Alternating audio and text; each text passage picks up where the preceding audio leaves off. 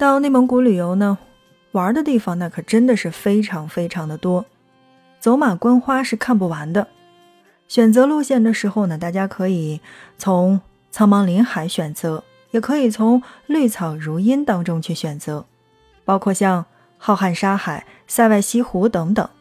其实这些大开大合的景色当中，你完全可以自行组合。作为省会的呼和浩特，周边一圈儿就是整个内蒙旅游的缩影。穿越沙漠，骑马射箭，公路驰骋，走入云深不知处。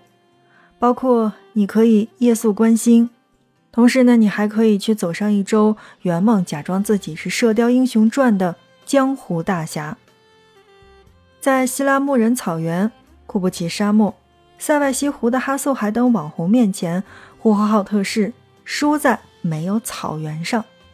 呼市人也笑称，虽然说是内蒙古的省会，但呼和浩特也不太符合蒙古族豪迈狂放的这种人设。呼市骨子当中有的那股子劲儿呀，其实是股非常非常浓重的。山西味道，毕竟几百年前，呼和浩特和山西还真的是一家。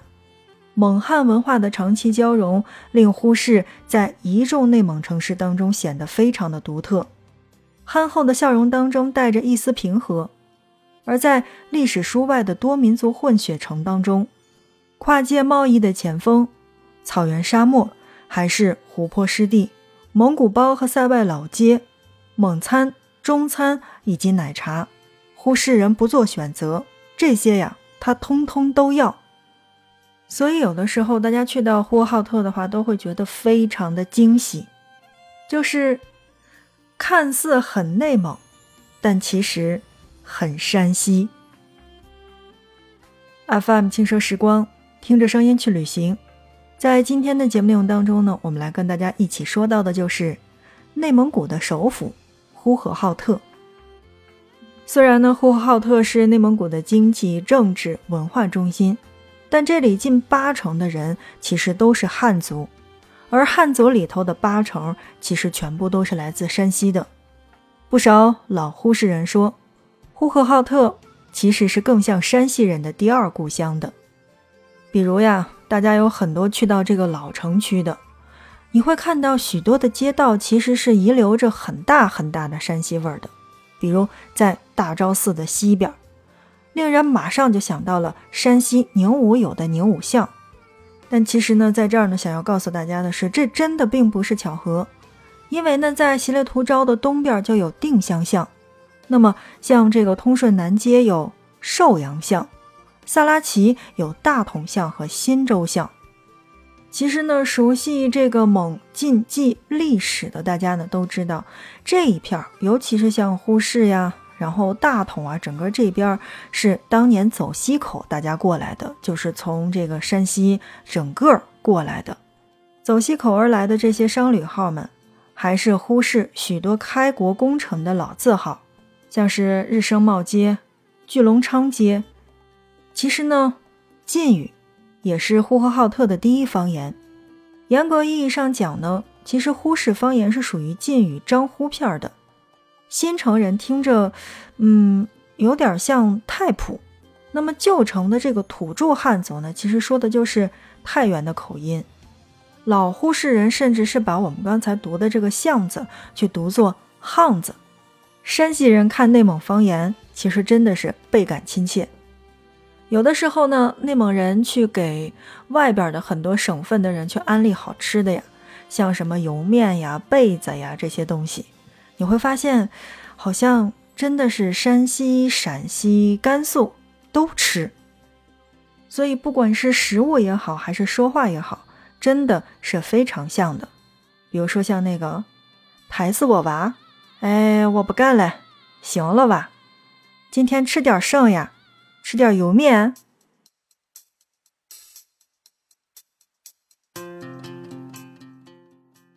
像这样的话呢，其实，在呼和浩特附近的这些地区呢，都是可以听得到的。毫不夸张的说，几百年走西口的历史当中呀，呼市是许多山西祖先走出来的。在这儿呢，来跟大家去简单的介绍一下呼和浩特的历史哈。在这个明朝后期呢，蒙古族的首领在大青山下仿照着元朝大都修建了一座城，取了个代表王气与权威的名字，叫做青色之城。其实蒙语翻译过来就是呼和浩特。地处明朝和蒙古的边界，跨界贸易可是大商机。当时两国和谈，明朝呢将安达汉策却封为了顺义王，鼓励发展贸易。地处外域的呼和浩特也被称为叫做归化城。胆大心细的山西晋商呀，就瞄准了这个机会。最初的走西口活动，其实指的就是走出沙湖口，到达呼和浩特附近的后金、蒙古人等，去进行这个铁器。茶叶与马匹等等这些交易，但后来呀，这个越做越好，信誉也非常的良好。山西的商人获得了规划城的商业特权，于是山西民众开始频繁的进出西口，拓展贸易到蒙古中亚，呼和浩特也就渐渐的成为了中原对外蒙、新疆等地贸易的最大的中转站。所以大家想一想。越来越发展的好，山西的人也就越来越多，到这边的越来越多，然后就变成了蒙汉通婚，汉族人越来越多，汉族带过来的这些习俗也越来越多，所以才说整个的蒙晋冀地区，尤其是在这个附近呀，好像山西的这个习俗以及山西的话语，真的还算是蛮多的，也听着蛮亲切的。很多的山西朋友们到了这个呼和浩特的，就说好像吃的也真是差不多吧。比如说像爱看晋剧的，爱看二人台的，爱吃烧麦的，爱喝刀削面的，爱去要一碗回勺面的，爱要一碗饸饹面的。想一想，这些真的和山西是没啥代沟。所以啊，这就是我说的。在呼和浩特，如果你真的是感受到了一股子醋味儿的话，那真的还是挺正常的一件事儿。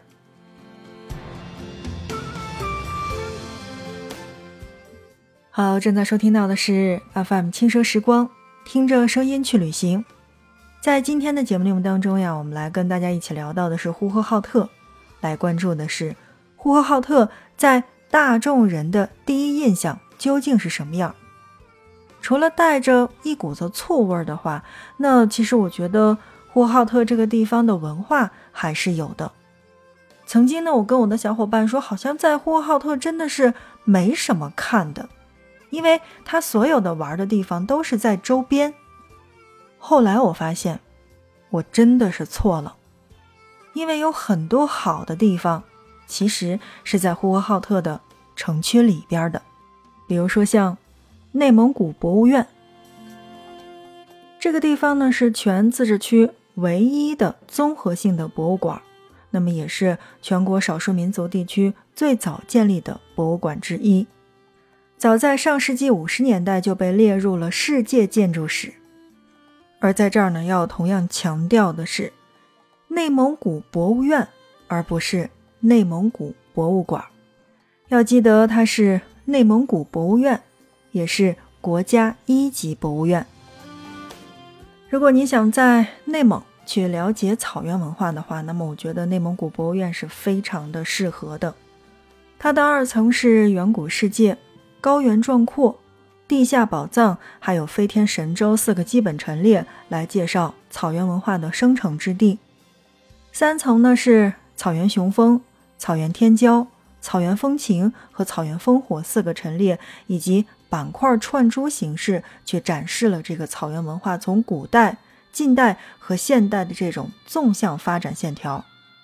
而在博物院的第四层，你可以看到草原日出、风云骑士、草原服饰，包括苍穹旋律，还有草原华章、古道遗珍六个专题陈列，以亮点聚焦方式去陈列草原文化。而其实对于我个人而言呢，最喜欢的这个部分应该是草原服饰。我觉得在内蒙古旅行的话，最大的不同就是曾经我们在历史书上看到的东胡、匈奴、鲜卑、突厥、契丹和女真，这些一个个时期的珍宝，其实在这边是都可以看得到的。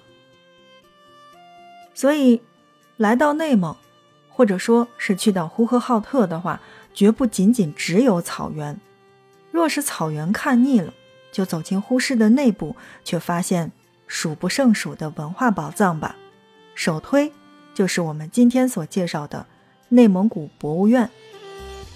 但其实呢，我觉得对于呼和浩特的城市印象来讲的话，嗯，还是蛮好的。就是在整个的内蒙地区呢，我觉得在呼和浩特一上公交或者说一上地铁的话，真的可以听得到蒙语。而且如果真的是去到呼市，你去坐地铁的话，就会很深切的发现，它的地铁的这个内部装饰非常非常的内蒙。地铁的这个地呢是刷的绿色的，所以呢感觉是像这个草原。而这个地铁的仰望的话，你会发现，哎，整个好像是这个蓝天和白云。嗯，它的这个座位呢，你会远远的观察，真的是奶牛，是奶牛的这种白黑相间的这种，我觉得非常非常的好看。我觉得，呃，每一个地方的这个交通工具还是要有它的特色的。首先，我觉得在呼和浩特去坐地铁的话，这个是一个非常好的点。同时呢，像我这种比较喜欢拍一拍地铁卡、喜欢去拍一拍站牌的人来说呢，蒙语的标识是非常非常有特色的，非常有这种内蒙古的味道，所以推荐给嗯准备去呼和浩特的小伙伴。另外想告诉大家的是，呼和浩特的机场应该是据我所知离城区最近的。因为如果是翻翻地图的话，大家都会知道，呼和浩特东的火车站已经是在这个城区方向了，但是呼和浩特东打车去到机场的话才是十八块钱，所以就论价钱的话，大家也可以想象得到，它真的是离着这个城区非常的近。有空的朋友们，不妨在今年夏天可以选择到呼和浩特来进行中转，去内蒙的任何的一个地方。好的，那正在收听到的是 FM 轻奢时光，听着声音去旅行。在今天的节目内容当中呢，我们来跟大家一起聊到的是呼和浩特，聊到呼和浩特的一个基本的大致情况。欢迎大家点击订阅我们的节目。那在以后呢，我们来跟大家一起去讲一讲呼和浩特的这些景点儿，我们要怎么玩耍。而且呢，我也期待着能有小伙伴一起做客节目，来跟我们聊一聊他眼中的呼和浩特。喜欢这期节目的小伙伴们可以转发节目了，让你喜欢的节目被更多的人听到。轻奢时光，我们下一期不见不散。